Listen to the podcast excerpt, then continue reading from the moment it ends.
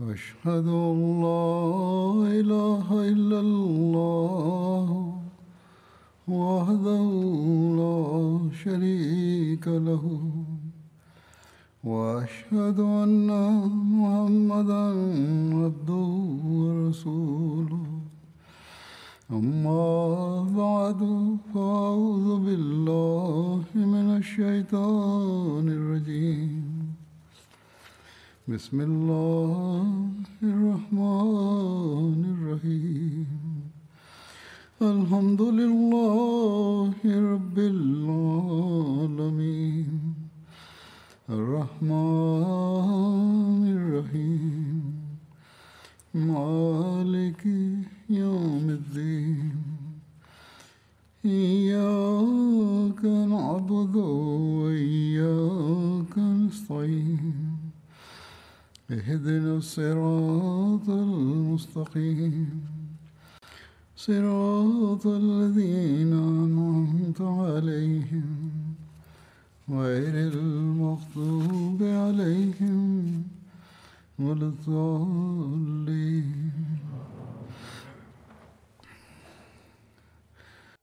Hazrat Abu Bakr Siddique ரலியல்லாஹு அன்ஹு அவர்களின் காலத்தில் முர்தத்கள் மற்றும் கிளர்ச்சியாளர்களுக்கு எதிராக அனுப்பப்பட்ட போர் படைகள் பற்றி கூறப்பட்டு வந்தது. இது தொடர்பாக பஹ்ரைனுக்கு அனுப்பப்பட்ட ஒன்பதாவது போர்படை பற்றி கூறப்பட்டு கொண்டிருந்தது. இது சம்பந்தமான மேற்கொண்ட விளக்கம் இவ்வாறு எடுத்துரைக்கப்படுகிறது. அது ஹஸ்ரத் அலா பின் ஹஸ்ரமி ரலியல்லாஹு அன்ஹு அவர்கள் ஹதம் மீது படையெடுத்தது பற்றியதாகும். இவ்வாறு எழுதப்பட்டுள்ளது.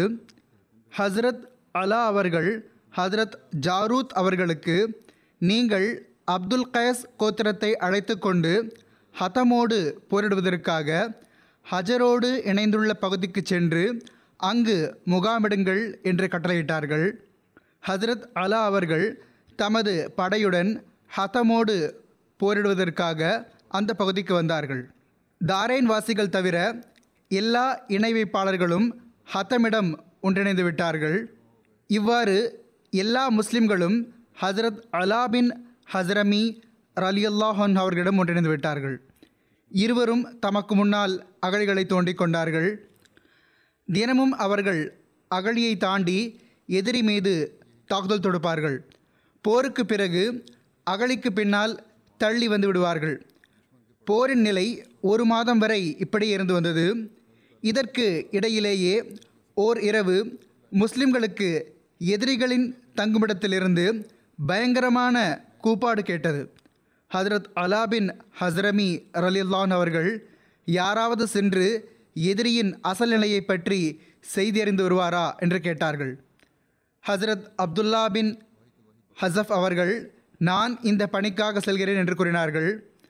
அவர்கள் திரும்பி வந்து, நமது எதிரிகள் போதையில் திளைத்திருக்கிறார்கள், மேலும் போதை மயக்கத்தில் பிதற்றி கொண்டிருக்கிறார்கள், அதுதான் இந்த கூப்பாடு எல்லாம் என்று தகவல் கொடுத்தார்கள்.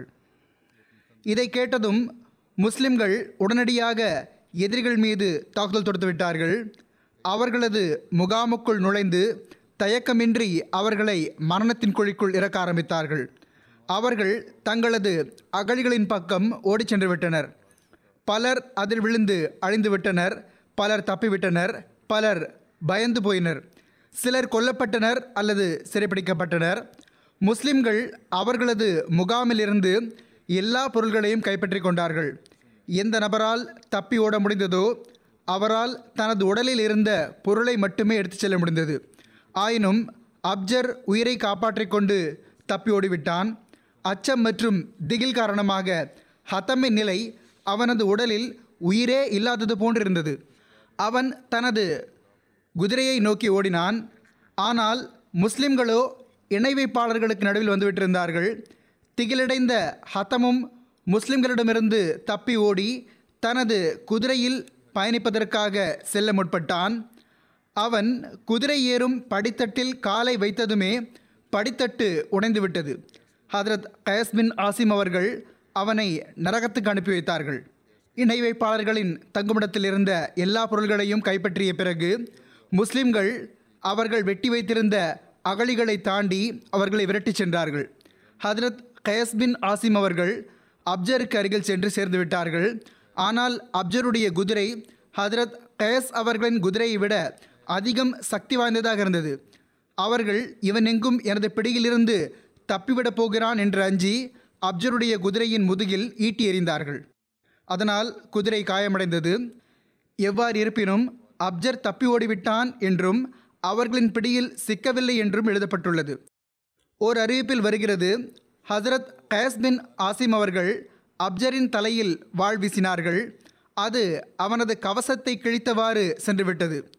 அதற்கு பிறகு ஹசரத் கயஸ் அவர்கள் மீண்டும் அதே போன்று வாள் வீசினார்கள். அவன் இரத்தத்தில் மிதக்க ஆரம்பித்தான்.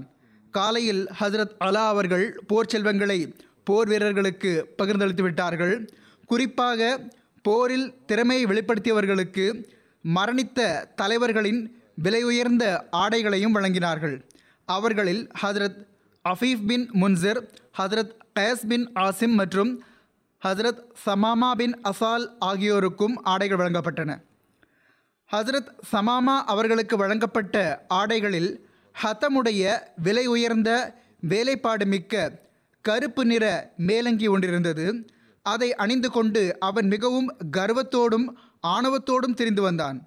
அந்த போர்படையின் வெற்றியின் தகவல் ஹதரத் அபு பக்கர் லிலான் அவர்களுக்கு தெரிவிக்கப்பட்டது.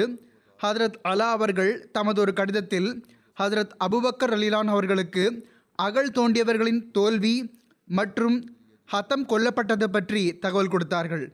அவனை ஜெய்தும் மாமரும் கொன்றார்கள். அதில் இவ்வாறு எழுதியிருந்தார்கள், அம்மா பாத், எல்லாம் வல்ல அருளுக்குரிய அல்லாஹ் நமது எதிரிகளின் அறிவுகளை பறித்துவிட்டான். அவர்கள் பகலில் அருந்திய அந்த மதுவின் மூலமாக அவர்களின் ஆற்றலை இல்லாமற் செய்துவிட்டான். நாங்கள் அகழியை தாண்டி அவர்களுக்குள் நுழைந்துவிட்டோம். அவர்கள் மது போதையில் இருப்பதை நாங்கள் கண்டோம். ஓரிருவர் தவிர ஏனைய அனைவரையும் நாங்கள் கொன்றுவிட்டோம்.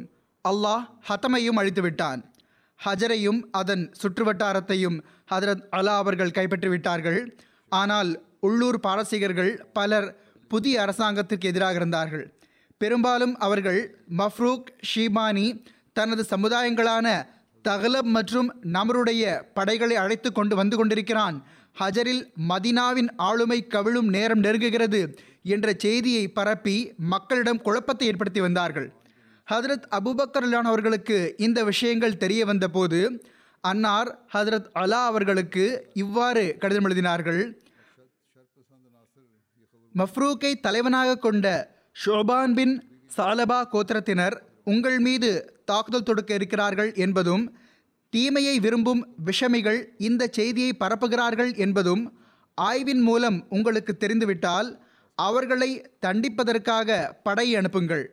அவர்களை நசுக்கிவிடுங்கள். அவர்களுக்கு பின்னால் இருக்கும் கோத்திரங்களை நீங்கள் எந்த அளவுக்கு அச்சுறுத்திவிட வேண்டும் என்றால் அவர்களுக்கு ஒருபோதும் தலை தூக்க துணிச்சல் இருக்கக்கூடாது. முர்த்ததுகள் தாரைனில் ஒன்றிணைந்து விட்டார்கள். இது சம்பந்தமாக சில வரலாற்றாசிரியர்கள் எழுதியுள்ளார்கள். தாரைன் போர் ஹதரத் அபூபக்கர் லிலான் அவர்களின் ஹிலாஃபத் காலத்தில் நடந்ததாக கூறப்படுகிறது. ஆனால் சில வரலாற்றாசிரியர்கள் தாரைன் போர் ஹதரத் உமர் ரலியல்லாஹு அன்ஹு அவர்களின் காலத்தில் நடந்ததாக எழுதியுள்ளார்கள். எவ்வாறு இருப்பினும் இந்த இடத்தில் முர்த்ததுகள் ஒன்று கூடினர். தாரைன் பாரசீக வளைகுடாவின் ஒரு தீவாக இருந்தது. பஹ்ரைனோடு ஒப்பிடுகையில் அது சில மைல்கள் தொலைவில் உள்ளது. அங்கு ஆரம்பத்திலிருந்தே கிறிஸ்தவ குடும்பங்கள் வசித்திருந்தன. ஹதரத் அலா அவர்களிடம் தோற்று போன பிறகு தோற்று போனவர்களில் உயிர் தப்பிய கிளர்ச்சியாளர்களின் ஒரு பெரும் பகுதி கப்பல்களில் அமர்ந்து தாரைன் சென்றுவிட்டது. மற்ற மக்கள் தத்தமது கோத்திரங்களின் பகுதிகளுக்கு திரும்பி சென்று விட்டார்கள். ஹதரத் அலா பின் ஹஸ்ரமி ரலியல்லாஹு அன்ஹு அவர்கள் பக்கர் பின் வாயில் கோத்திரத்தில் இஸ்லாத்தில் நிலைத்திருந்த மக்களுக்கு அவர்களை எதிர்த்து போரிடுமாறு எழுதினார்கள்.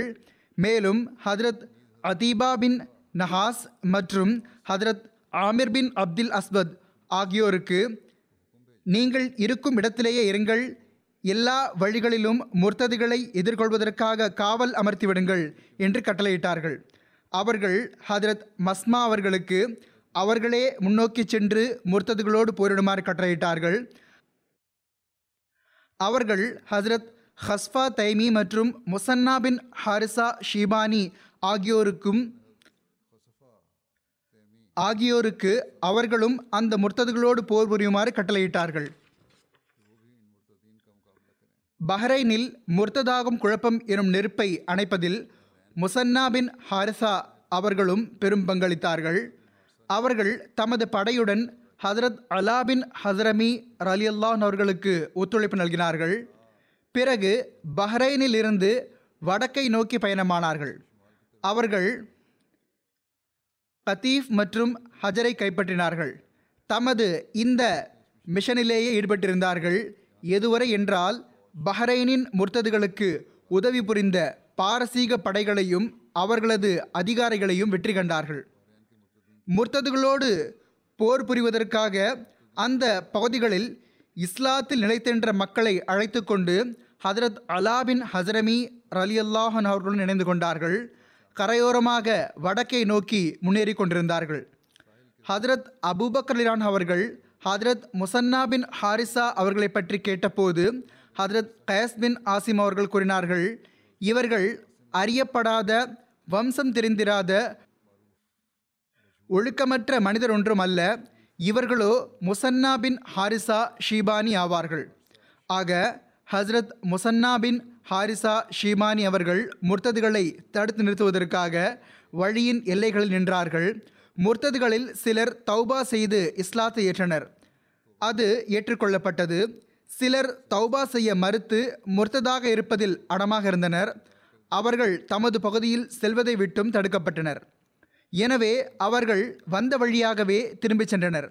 எதுவரை என்றால் அவர்களும் கப்பல்கள் வாயிலாக தாரைன் சென்றடைந்தனர். இவ்வாறு அவர்கள் அனைவரையும் அல்லாஹ் ஓரிடத்தில் ஒன்று திரட்டிவிட்டான். ஹசரத் அலா அவர்கள் இணை வைப்பாளர்களின் படைகளிடத்திலேயே தங்கியிருக்கையில் அவர்களிடம் அவர்கள் கடிதம் எழுதியிருந்த பக்கர்பின் வாயிலிடமிருந்து அந்த கடிதங்களுக்கு பதில்கள் வந்துவிட்டன. அவர்கள் அல்லாஹ்வின் கட்டளைப்படி செயல்படுவார்கள் என்பதும் அவர்களுக்கு தேவையான உதவியை செய்வார்கள் என்பதும் அவர்களுக்கு தெரிந்துவிட்டது.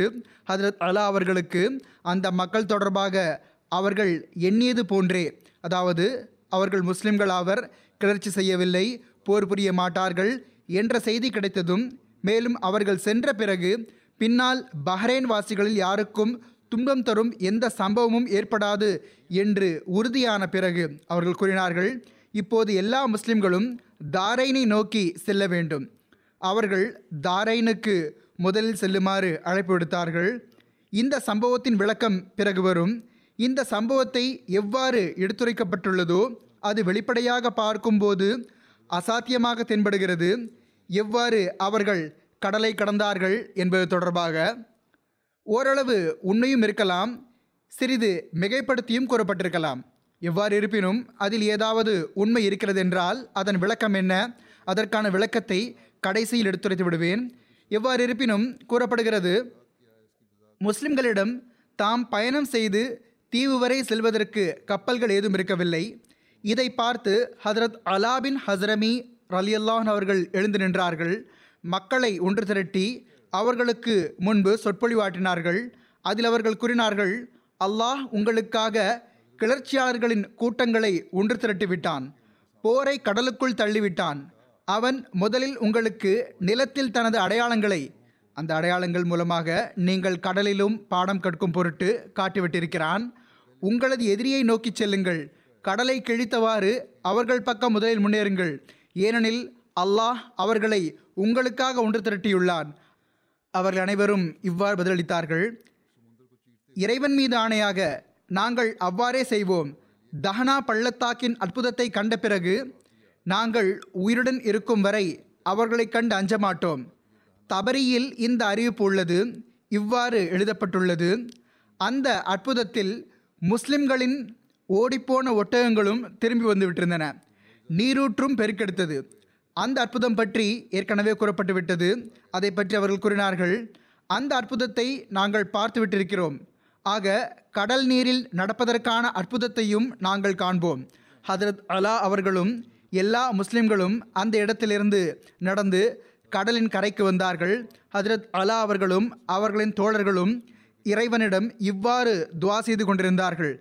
யா அர்ஹமர் ராஹிமீன், யா கரீம், யா ஹலீம், யா அஹத், யா சமத், யா ஹையு, யா முஹியுல் மௌத், யா ஹையு யா கையூமு, லா இலாஹ இல்லா அந்த யா ரப்பனா. பொருள்: கருணை காட்டுபவர்கள் எல்லாரையும் விட அதிகம் கருணை காட்டுபவனே, தயாளனே, அதிகம் பொறுத்து கொள்பவனே, தனித்தவனே, தேவையற்றவனே, உயிரோடு இருப்பவனே, மற்றவர்களுக்கு வாழ்வளிப்பவனே, இறந்தவர்களை உயிர்ப்பிக்கச் செய்பவனே, உயிரோடு இருப்பவனே, மற்றவர்களுக்கு வாழ்வளிப்பவனே, நிலைத்திருப்பவனே, மற்றவர்களை நிலைத்திருக்கச் செய்பவனே, எங்கள் இறைவா, உன்னை தவிர வணக்கத்திற்குரியவர் வேறு எவரும் இல்லை. எவ்வாறு இருப்பினும் கூறப்படுகிறது, ஹஜ்ரத் அலா அவர்கள் படையின் மக்கள் அனைவருக்கும் இந்த துவாவை செய்தவாறு கடலில் தமது பயண விலங்குகளை செலுத்துமாறு கூறினார்கள். ஆக முஸ்லிம்கள் அனைவரும் தமது படை தளபதியான ஹஜ்ரத் அலா பின் ஹஸ்ரமி ரலியல்லாஹு அவர்களை பின்பற்றிய வண்ணம் அவர்களுக்கு பின்னால் தமது குதிரைகள், கழுதைகள், ஒட்டகங்கள் மற்றும் கோவேறு கழுதைகள் மீது பயணித்தார்கள். அவற்றை கடலில் செலுத்திவிட்டார்கள். பிறகு அல்லாஹ்வின் வல்லமையை பாருங்கள். எவ்வித இழப்புமின்றி அந்த வளைகுடாவை கடந்து விட்டார்கள். அது தண்ணீர் தெளிக்கப்பட்ட மென்மையான மணலை போன்றும் அதன் மீது நடக்கிறார்கள் என்பது போன்றும் இருந்தது. ஒட்டகங்களின் கால்கள் கூட மூழ்கவில்லை. முஸ்லிம்களின் எந்த பொருளும் கடலில் தொலையவில்லை. பொருள்களை வைக்கும் ஒரு சிறு பை மட்டும் தொலைந்து போனதாக கூறப்படுகிறது. அதை கூட ஹஜ்ரத் தல்ஹா அவர்கள் தேடி எடுத்து வந்தார்கள். எவ்வாறு இருப்பினும் கரையிலிருந்து தாரேன் வரை சென்ற பயணம் எடுத்துரைக்கப்படுகிறது. அது கப்பல்களை கொண்டு ஒரு பகல் மற்றும் ஓர் இரவில் கடக்கப்பட்டு வந்தது. ஆனால் அந்த குழு ஒரு பகலின் மிகவும் குறைந்த நேரத்திலேயே இந்த பயண தொலைவை கடந்துவிட்டது. இதன் விளக்கம் தபரி வரலாற்று நூலில் இவ்வாறு எடுத்துரைக்கப்பட்டுள்ளது. ஆனால் இன்றைய காலத்து எழுத்தாளர்கள் சிலர் கடலை கடந்த அந்த சம்பவத்தை பற்றி குறிப்பிட்டவாறு அதற்கு விளக்கவும் எழுதுகிறார்கள். கூறுகிறார்கள், அப்போது பாரசீக வளைகுடாவில் கடல் உள்வாங்கி இருக்கலாம், அல்லது அறிவிப்பில் மிகைப்படுத்துதல் இருக்கலாம், உண்மையில் முஸ்லிம்களுக்கு உள்ளூர்வாசிகள் மூலமாக கப்பல்கள் கடத்திவிட்டிருக்கலாம், அவற்றின் மீது பயணித்து அவர்கள் கடலை கடந்திருக்கலாம். ஆனால் முஸ்லிம்கள் பஹ்ரைன் சென்றடைந்து விட்டார்கள் என்பதில் ஐயமில்லை. எப்படி சென்றடைந்தார்கள் என்பதை அல்லாஹ்வே நன்கறிவான். மற்றபடி அற்புதங்களை பொறுத்தவரை ஹஜ்ரத் முஸ்லிம் மௌத் ரலிலான் அவர்கள் தமது ஓர் விளக்க உரையில் ஹஜ்ரத் மூசா அலைஹிஸ்ஸலாத் வசலாம் அவர்களின் சம்பவத்தை எடுத்துரைத்தவாறு அடிப்படை வழிகாட்டலை வழங்கியுள்ளார்கள். அதை எடுத்துரைத்து விடுகிறேன்.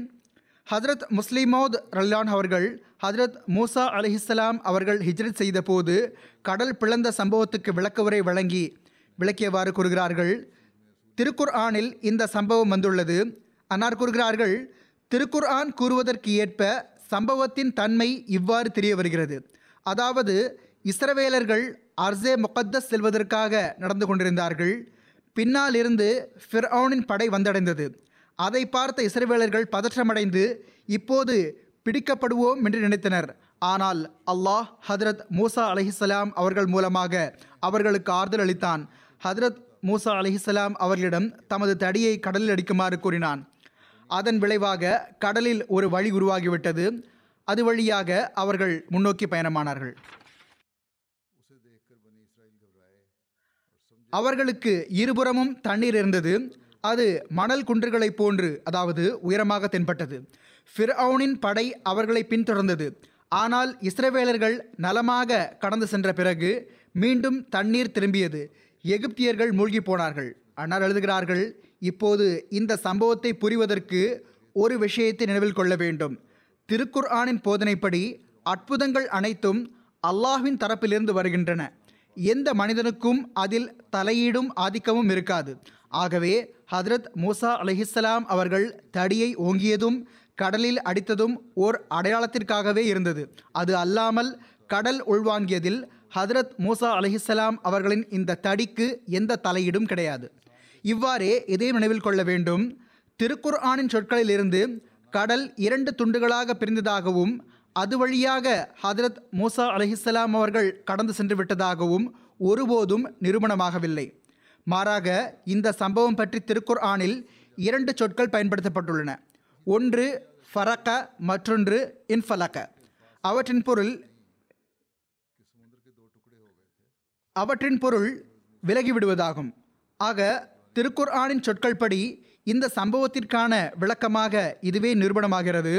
அதாவது இஸ்ரவேலர்கள் கடக்கும்போது கடல் விலகிவிட்டது, அதாவது கரையிலிருந்து விலகிவிட்டது, மணல் தென்பட்டது, அது வழியாக இஸ்ரவேலர்கள் கடந்து சென்று விட்டார்கள். பொதுவாக கடற்கரை ஓரங்களில் இவ்வாறு நிகழ்வதுண்டு. ஆக நெப்போலியனின் வாழ்க்கை வரலாற்றிலும் எழுதப்பட்டுள்ளது. அவன் எகிப்து மீது தாக்குதல் தொடுத்த போது அவனும் தனது படையின் ஒரு பகுதியோடு செந்நதியின் கரையோரமாக கடல் உள்வாங்கிய போது கடந்து சென்றான். அவன் கடப்பதற்குள் அலை மேலோங்கும் நேரம் வந்துவிட்டது, மிகவும் சிரமப்பட்டு தப்பினான். இந்த சம்பவத்தில், அதாவது ஹஜ்ரத் மூசா அலைஹிஸ்ஸலாம் அவர்களின் சம்பவத்தில் இருந்த அற்புதம் என்னவெனில், அல்லாஹ் இஸ்ரவேலர்களை கடல் உள்வாங்கும் நேரத்தில் கடலுக்கு அருகில் கொண்டு சேர்த்தான். ஹஜ்ரத் மூசா அலைஹிஸ்ஸலாம் அவர்கள் கையை உயர்த்தியதுமே அல்லாஹ்வின் கட்டளைக்கு கீழ் தண்ணீர் பின்வாங்க ஆரம்பித்தது.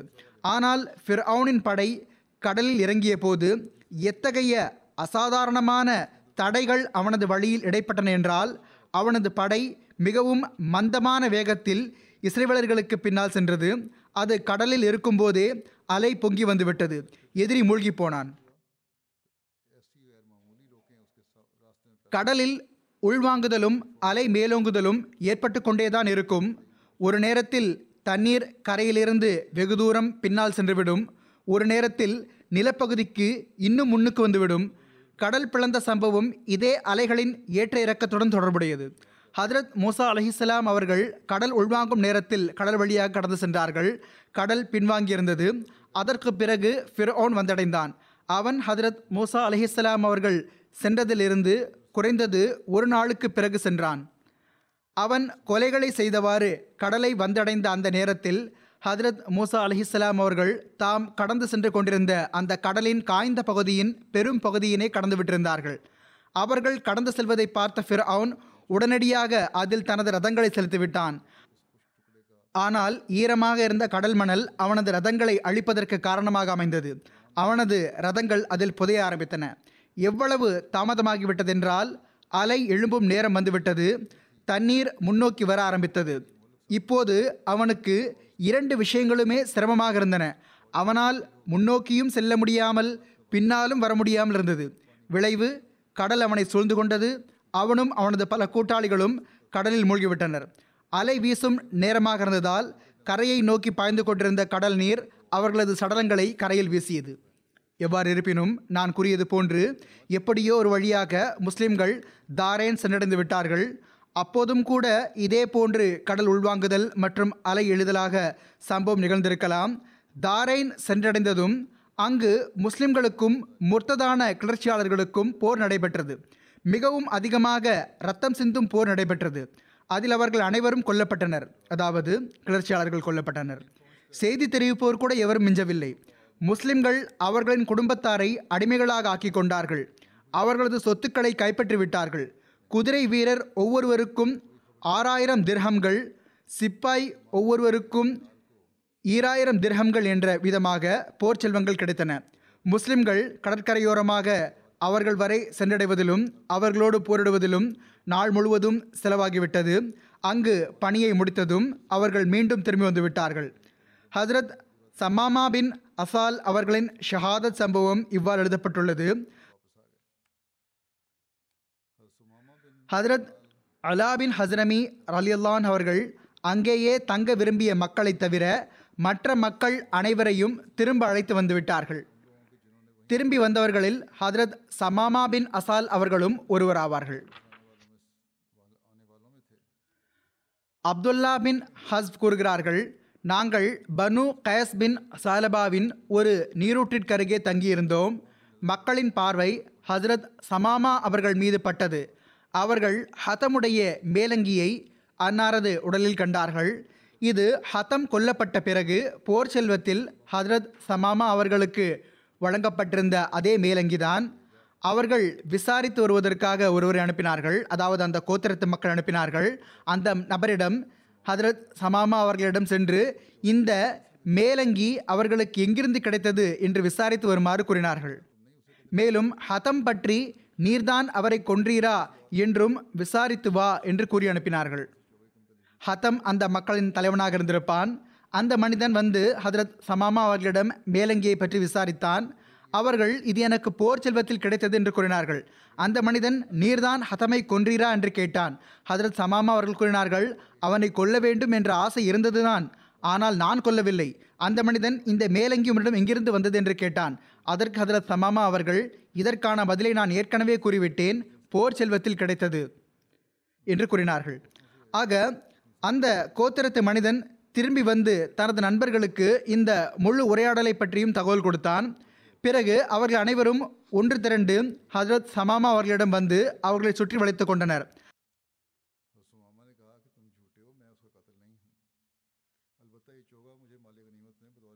அவர்கள் எல்லாரும், நீர்தான் ஹதமை கொன்றீர் என்று கூறினர். ஹஜ்ரத் சமாமா அவர்கள் கூறினார்கள், நீங்கள் பொய்யுரைக்கிறீர்கள், நான் அவனை கொல்லவில்லை, ஆயினும் இந்த மேலங்கி எனக்கு போர் செல்வத்தில் பங்காக கிடைத்தது. அவர்கள் கூறினார்கள், பங்கு கொன்றவருக்குத்தான் கிடைக்கும். ஹஜ்ரத் சமாமா கூறினார்கள், மேலங்கி அவனது உடலில் இருக்கவில்லை, மாறாக அவனது பயண விலங்கிலிருந்தோ அல்லது பொருள்களிலிருந்தோ கிடைத்தது. மக்கள், நீர் பொய்யுரைக்கிறீர் என்று கூறி அவர்களை ஷஹீதாக்கிவிட்டனர். பத்தாவது போர்படை பற்றி இவ்வாறு எழுதப்பட்டுள்ளது. இது கிளர்ச்சியாளர்களான முர்த்ததுகளுக்கு எதிராக அனுப்பப்பட்ட ஹஜ்ரத் சுவைத் பின் முக்ரின் அவர்களின் போர்படையாகும். ஹஜ்ரத் அபூபக்கர் அலிலான் அவர்கள் ஹஜ்ரத் சுவைத் பின் முக்ரின் அவர்களுக்கு ஒரு கொடியை கொடுத்தார்கள். அவர்களுக்கு ஏமனின் பகுதியான திஹாமாவுக்கு செல்லுமாறு ஆணையிட்டார்கள். அகராதியில் திஹாமா என்பதற்கு கடுமையான வெப்பம் மற்றும் காற்று நின்று போதல் என்றும் பொருளுண்டு. இவ்வாறே அகராதியில் இதற்கு ஒரு பொருள் தாழ்வான பகுதி என்பதுமாகும். ஏமனின் மேற்கிலும் தெற்கிலும் செங்கடலின் கரையோரத்தில் தாழ்வான ஒரு நிலப்பரப்பு தொடர் உள்ளது. அதை திஹாமா என்பர். அந்த நிலப்பரப்பில் மிகவும் தாழ்வான ஆனால் படிப்படியான மலைத்தொடர்கள் காணப்படுகின்றன.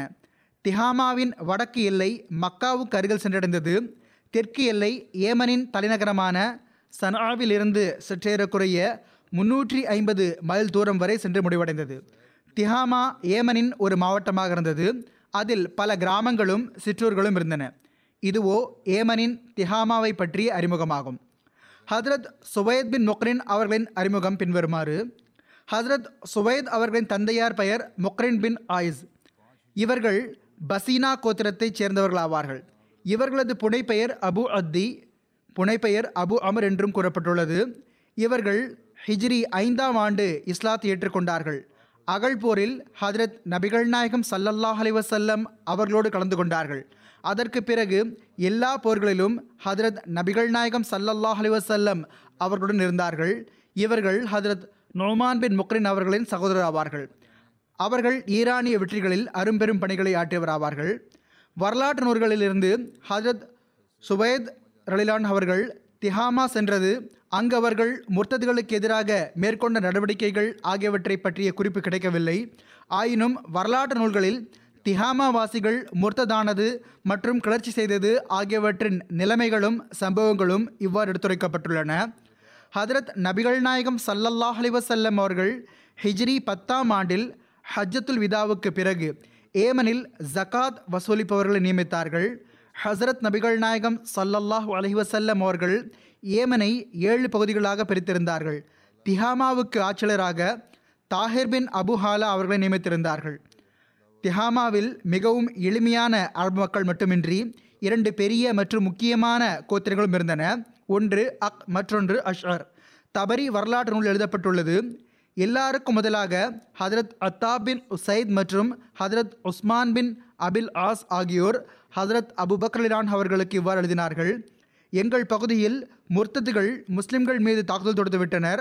நான் ஏற்கனவே கூறிவிட்டது போன்று முர்த்ததுகள் வெறும் முர்த்ததுகளாக மட்டும் இருக்கவில்லை, இந்த மக்கள் முஸ்லிம்கள் மீது தாக்குதலும் தொடுத்து வந்தனர். இங்கும் இதே சூழ்நிலை தான் இருக்கிறது. எனவே ஹஜ்ரத் அத்தாப் அவர்கள் தமது சகோதரர் ஹஜ்ரத் ஹாலித் பின் உசைத் அவர்களை திஹாமா மக்களை தண்டிப்பதற்காக அனுப்பினார்கள். அங்கு பனு மத்லஜுடைய ஒரு பெரிய கூட்டமும் ஹுசாஆ மற்றும் கனானாவின் பல்வேறு கூட்டங்களும் பனு மத்லஜின் குடும்பமான பனு ஷனூபை சேர்ந்த ஜுந்துப் பின் சல்மாவின் தலைமையில் முர்த்ததாகி போருக்காக ஒன்று கூடியிருந்தது. எதிரிகள் இரு சாராருக்கும் போர் நடைபெற்றது. ஹஜ்ரத் ஹாலித் பின் உசைத் அவர்கள் அவர்களை தோற்கடித்து சிதறிப்போக செய்துவிட்டார்கள். பல மக்களை கொன்றுவிட்டார்கள். அதில் எல்லாரையும் விட அதிகமாக பனு ஷடு மக்கள் கொல்லப்பட்டனர். இந்த சம்பவத்திற்கு பிறகு அவர்களின் எண்ணிக்கை மிகவும் குறைவாகவே ஆகியிருந்துவிட்டது.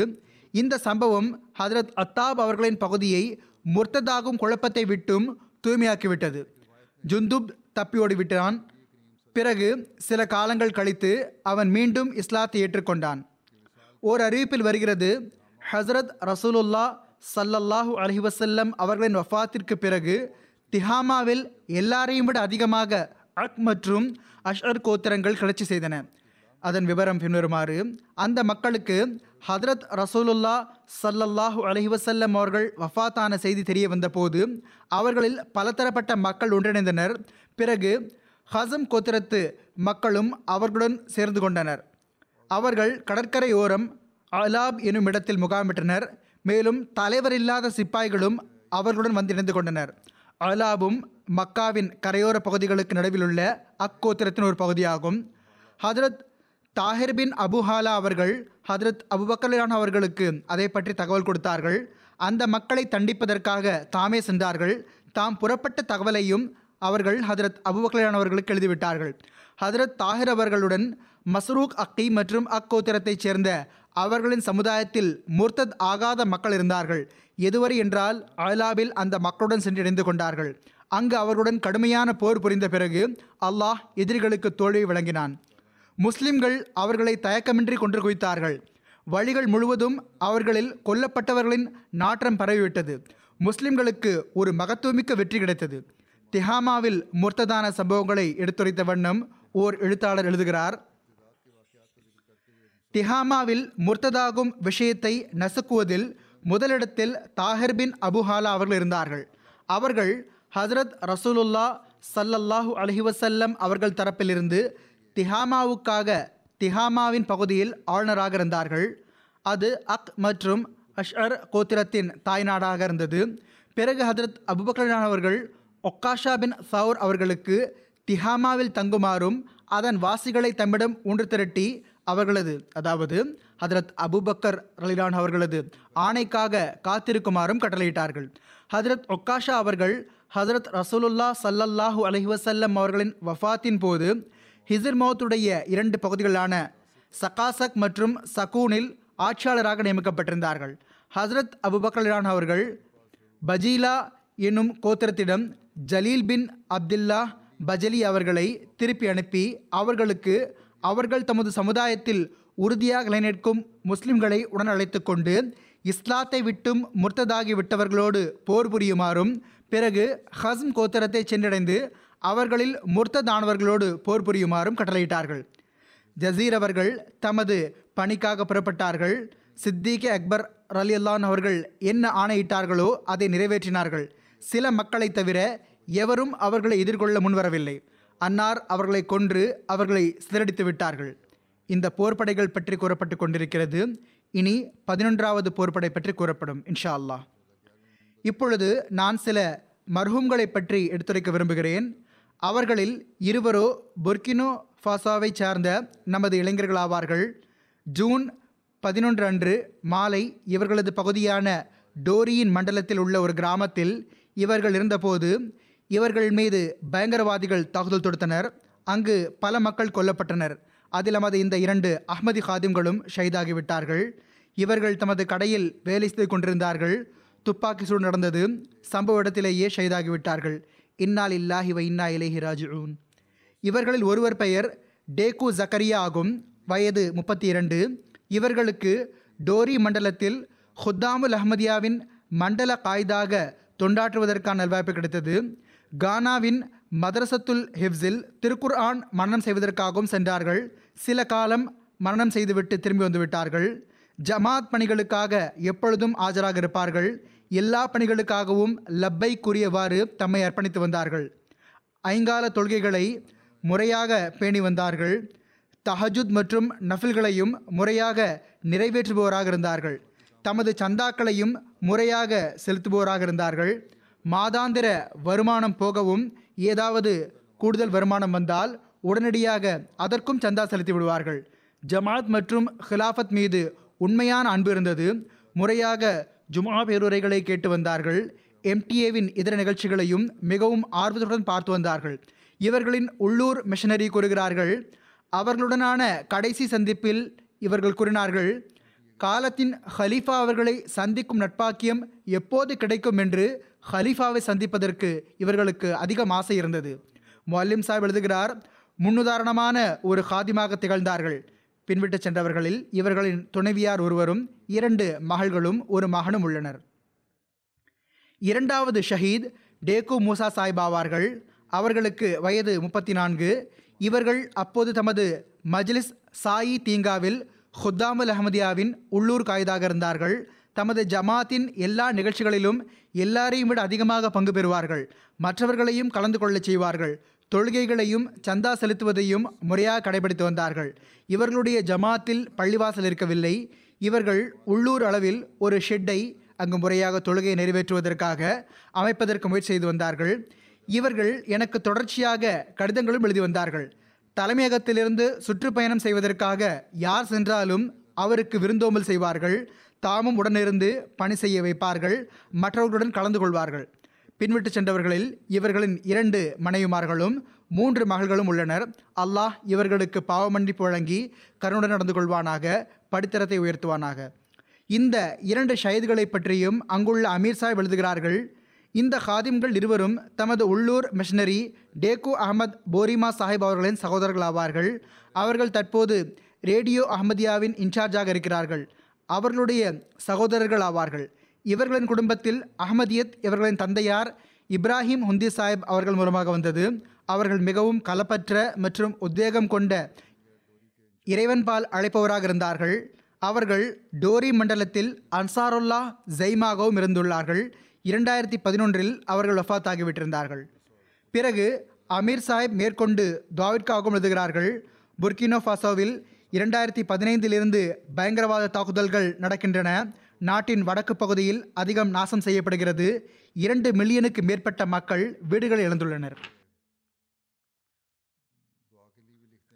அல்லாஹ் அவர்களுக்கும் அமைதிக்கான சூழலை உருவாக்குவானாக.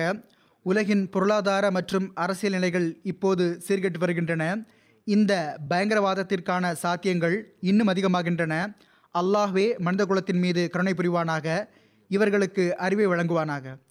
இரண்டாவது குறிப்பு, உமர்பூர் சிந்த் மாவட்டத்தின் ஊரான சாதிக்பூரை சேர்ந்த நூரம் கான் சாஹிப் அவர்களின் மகன் பலோச்சி முகமது யூசுப் சாஹிப் அவர்களுடையது. இவர்களும் கடந்த நாள்களில் வஃபாத்தாகிவிட்டார்கள். இன்னா லில்லாஹி வ இன்னா இலைஹி ராஜிஊன். இவர்கள் டேரா காசி கானை சேர்ந்த பலோச்சி ஆவார்கள். அங்கு பிறந்தார்கள். ஆயிரத்தி தொள்ளாயிரத்தி முப்பத்தி நான்கில் ஹசரத் மௌலானா குலாம் ரசூல் ராஜ்கே சாஹிப் ரலியல்லான் அவர்கள் மூலமாக இவர்களின் குடும்பத்தில் அஹ்மதியத் வந்தது. பாகிஸ்தான் உருவான பிறகு இவர்கள் ஹிஜ்ரத் செய்து உமர்கோட்டின் சாதிக்பூரில் தஹ்ரீக்கே ஜதீதுடைய நிலங்களில் வந்துவிட்டார்கள். பிறகு இவர்கள் கிட்டத்தட்ட ஆறு ஆண்டுகள் ரவ்வாவில் வசித்திருந்தார்கள். அந்த மஹல்லாவில் இவர்களுக்கு மோதினாராக தொண்டாற்றும் நல்வாய்ப்பு கிடைத்தது. அல்லாஹ் நருளால் மூசியாக இருந்தார்கள். பின்விட்டு சென்றவர்களில் துணைவியார் மட்டுமின்றி ஏழு மகன்களும் நான்கு மகள்களும் உள்ளனர்.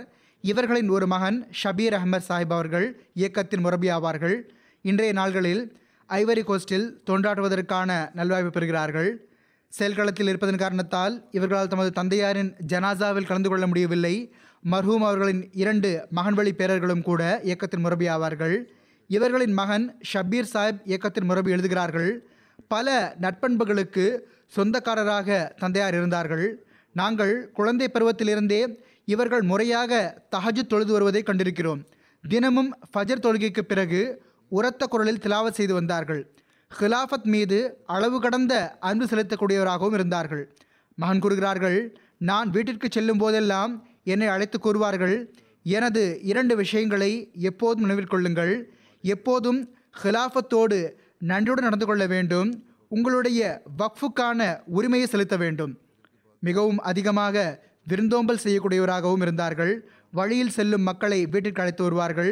இவர்களுக்கு இரங்கல் தெரிவிப்பதற்காகவும் ஜமாத் அல்லாத மக்கள் பலர் இந்துக்கள் போன்ற அனைவரும் வந்திருந்தனர். மிகவும் நல்ல சொற்களில் இவர்களை நினைவு கூர்ந்தார்கள். மேலும் எங்களுடைய தந்தையார் மரணித்து விட்டார் என்று கூறினார்கள். ஏனெனில் இவர்கள் ஏழைகளுக்கு மிகவும் உதவி வந்தார்கள். மூன்றாவது குறிப்பு, அன்பிற்குரிய வாக்கிஃபா நௌ முபாரிசா ஃபாரூக் அவர்களுடையதாகும். ரப்வாவைச் சேர்ந்தவர் ஃபாரூக் அகமது சாஹிப் அவர்களின் மகளாவார்கள்.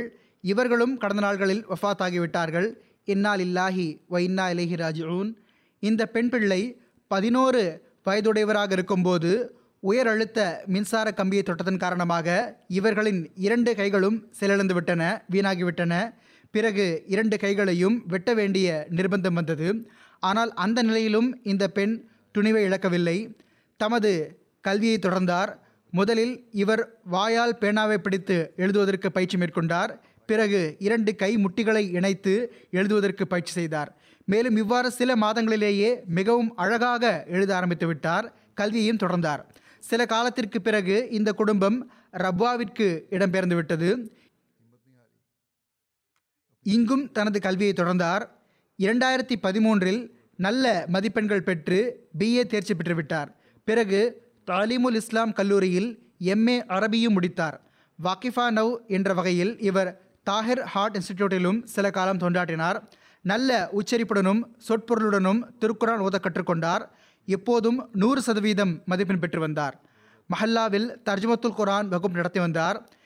இவர்கள் பின்வற்றி சென்றவர்களில் பெற்றோர் மட்டுமின்றி இரண்டு சகோதரர்களும் இரண்டு சகோதரிகளும் உள்ளனர். அல்லாஹ் இவர்களுக்கு பாவ மன்னிப்பு வழங்கி கருணையுடன் நடந்து கொள்வானாக.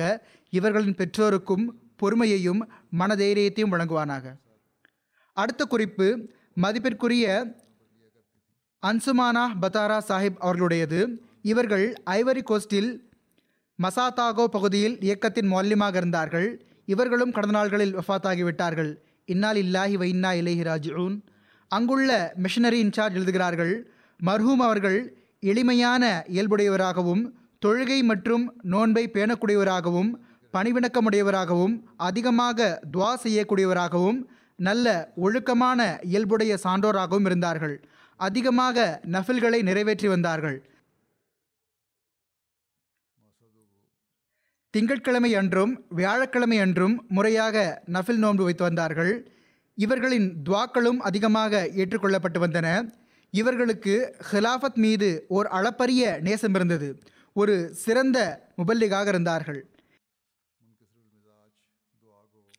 இவர்கள் ஆயிரத்தி தொள்ளாயிரத்தி தொண்ணூற்றி ஏழில் கனவின் மூலமாக அகமதியத்தை ஏற்றுக்கொண்டார்கள். இவர்கள் கனவில் பார்த்தார்கள், ஒரு காட்டில் இருக்கிறார்கள், அங்கிருந்து ஓரிடம் இருக்கிறது, நாசியான் என்ற ஒரு கிராமம் இருந்தது, அங்கு சென்று கொண்டிருக்கிறார்கள். ஒரு வாளை கொண்டு அங்கு செல்வதற்கான பாதையை அமைக்கிறார்கள்.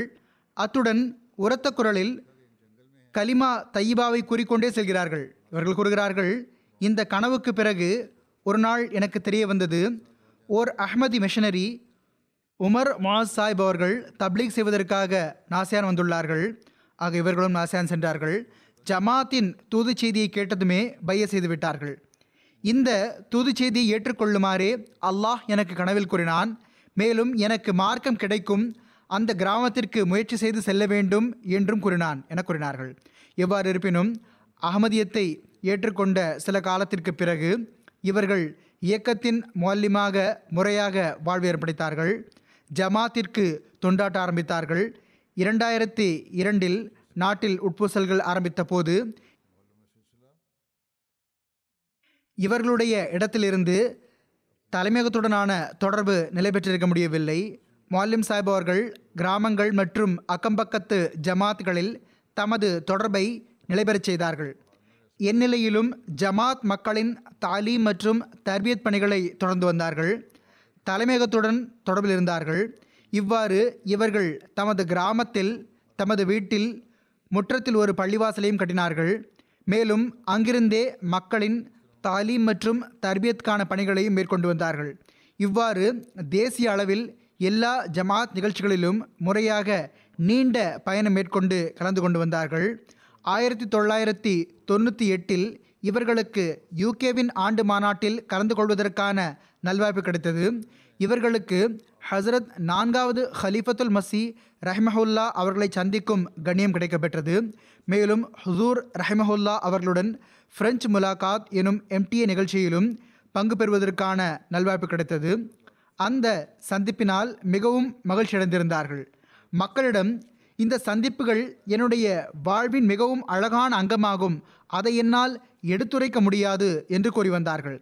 இரண்டாயிரத்தி நான்கில் நான் புர்கினோ ஃபாசோவுக்கு சுற்றுப்பயணம் மேற்கொண்ட போது அங்கு இவர்கள் என்னை சந்தித்தார்கள். இவர்களிடம் கூறினார்கள், நான் எனது புதிய ஒரு வாழ்வின் காரணமாக தங்களை சந்திக்கிறேன், மேலும் தங்களது இந்த சுற்றுப்பயணம் காரணமாக அல்லாஹ் என் மீது அருள் புரிந்துள்ளான், இந்த பரக்கத் எனக்கு கிடைத்து கொண்டிருக்கிறது என்று கூறினார்கள். மேலும் கூறினார்கள், இரண்டு மாதங்களுக்கு முன்னால் நான் கடுமையாக நோய்வாய்ப்பட்டேன். எதுவரை என்றால் என்னுடைய கடைசி நேரம் வந்துவிட்டதாக வீட்டில் உள்ளவர்கள் நினைத்துவிட்டார்கள். இவர்கள் கூறுகிறார்கள், அப்போது நான் கனவில் கண்டேன், அவர்கள் என்னை கனவில் கண்டார்கள். நான் அவர்களது தலையில் கையால் தடவுகிறேன். இவர்கள் கூறுகிறார்கள், கனவிலேயே நோய் அனைத்தும் உடலை விட்டுவிட்டதை நான் உணர்கிறேன். கூறுகிறார்கள், நான் கண்வழித்த போது உண்மையிலேயே நோய் போய்விட்டிருந்தது, நான் உடல்நலம் அடைந்து விட்டிருந்தேன். இவ்வாறு இருப்பினும் நான் அங்கு சுற்றுப்பயணம் மேற்கொண்ட போது நான் கண்ட கனவை செயல்விடைவிலும் நிறைவேற்றிவிடுங்கள், எனது தலையில் கையை தடவுங்கள் என்று கூறி தலையை முன்னால் கொண்டு வந்தார்கள். மிகவும் மகிழ்ச்சியோடு இருந்தார்கள். ஹிலாஃபத்துடன் முழுமையான நன்றியுணர்விற்கான தொடர்பு இருந்தது. நான் மார்க்க தொண்டாற்றுவதற்காகவே இந்த வாழ்வு எனக்கு கிடைத்துள்ளது, இப்போது நான் இந்த பணியிலேயே எனது வாழ்வை கழிப்பேன் என்று மக்களிடம் கூறி வந்தார்கள். இந்த வாக்குறுதியை அவர்கள் நிறைவேற்றவும் செய்தார்கள். தொண்ணூற்றி நான்கு வயதை அடைந்தார்கள். வயது இறுதி வரை சுறுசுறுப்பானவராகவும் ஆரோக்கியமானவராகவும் இருந்தார்கள். வயது முதிர்ச்சி இருந்த போதிலும் தாமே அக்கம்பக்கத்து ஜமாத்துகளில் சுற்றுப்பயணமும் மேற்கொண்டு வந்தார்கள். இரண்டாயிரத்தி எட்டில் இவர்கள் இரண்டாவது முறையும் என்னை சந்தித்தார்கள். நான் கானா சென்றபோது அங்கு இவர்கள் வந்தார்கள். கானாவில் ஜூப்ளி மாநாட்டில் கலந்து கொண்டார்கள். மிகவும் மகிழ்ச்சியாக இருந்தார்கள். மிஷனரி பந்தூகோ ஷாஹித் சாஹிப் கூறுகிறார்கள், பாகிஸ்தான் முபல்லிக்மார்களுடன் மிகவும் அன்பான தொடர்பு இவர்களுக்கு இருந்தது. மிகவும் பணிவுடனும் தன்னடக்கத்துடனும் சந்தித்து வந்தார்கள். மிகவும் கண்ணியத்துடனும் மரியாதையுடனும் நடந்து கொள்வார்கள். பொருள் தியாகத்திலும் எப்போதும் முன்னணியில் இருப்பார்கள். முறையாக சந்தா செலுத்தி வந்தார்கள். மிஷனரி கூறுகிறார்கள், இந்த ஆண்டு ஜனவரி கடைசியில் நான் இவர்களின் கிராமத்திற்கு சுற்றுப்பயணம் சென்றபோது முஅல்லிம் சாஹிபினிடம் இந்த ஆண்டு நான் சென்று விடுவேன் என்று கூறினார்கள். நான் இவர்களிடம், எங்காவது பயணம் போகிறீர்களா என்று கேட்டேன். அப்போது, இல்லை, நான் இந்த உலகத்தை விட்டு சென்று விடுவேன், ஏனென்றால் இந்த ஆண்டு நான் மிக்க மகிழ்ச்சியாக உள்ளேன் என்று கூறினார்கள். முகவல்லி கூறுகிறார்கள், இதற்கு பிறகு அவர்கள் கூறினார்கள், நான் வாழ்நாள் முழுவதும் அல்லாஹுக்காக பணியாற்றினேன். அல்லாஹின் மீது மிக உறுதியான நம்பிக்கை இருந்தது. நான் இப்போது எனது ஊதியத்தை பெறுவதற்காக அல்லாஹ்விடம் செல்கிறேன். வஃபாத்துக்கு ஒரு வாரத்திற்கு முன்பு இவர்கள் தமது குடும்பத்தாரிடம், எனக்கு இப்போது அல்லாஹ்வுடன் ஒரு வாரத்திற்கான கான்ட்ராக்ட் இருக்கிறது, ஒரு வாரம் பாக்கி இருக்கிறது என்று கூறினார்கள். அடுத்த ஜுமா அன்று, அதாவது ஒரு வாரத்திற்கு பிறகு, காலையில் வழக்கம்போல் தஹஜ்ஜுத் தொழுகைக்காக எழுந்தார்கள். ஒலு செய்தார்கள். ஒலுவை முழுமைதான் படுத்தியிருப்பார்கள். ஒது செய்து கொண்டிருக்கும் போதே அங்கேயே அதே இடத்தில் இவர்களுக்கு மயக்கம் வந்தது. தமது உண்மையான படைப்பாளனை சென்றடைந்தார்கள். ஆக இது போன்ற தன்னலமற்ற களப்பற்ற தன்மை மற்றும் நன்றியுணர்வால் நிறைந்த மக்களை, அதுவும் மிகவும் தொலைதூரத்தில் வசிக்கக்கூடிய மக்களாவார்கள். இவர்களை அல்லாஹ் ஹதரத் வாக்களிக்கப்பட்ட மசி அலைஹி ஸலாத்து வசலாம் அவர்களுக்கு வழங்கியிருக்கிறான். அந்த மக்கள் இஸ்லாத்தின் தூது செய்தியை முழு உலகிலும் பரவுகிறார்கள். இதுபோன்ற தன்னலமற்றவர்களை அல்லாஹ் எப்போதும் ஜமாஅத்துக்கு வழங்கி கொண்டே இருப்பானாக. அவர்கள் தொண்டாற்றக்கூடியவர்களாகவும் இருப்பார்களாக. இவர்கள் பின்விட்டு சென்றவர்களில் இவர்களின் ஐந்து மகன்களும் ஆறு மகள்களும் உள்ளனர். அல்லாஹின் அருளால் அனைவரும் அஹ்மதியத்தில் நிலை பெற்றிருக்கிறார்கள். அல்லாஹ் இவர்களுக்கு உறுதியான பாதத்தையும் வழங்குவானாக. இவர்கள் தமது தந்தையாரின் அடிச்சுவட்டில் செல்லக்கூடியவர்களாக இருப்பார்களாக. ஜும்ஆ தொழுகைக்கு பிறகு நான் இவர்கள் அனைவருடைய ஜனாசா காயப் தொழுகை தொழ வைப்பேன்.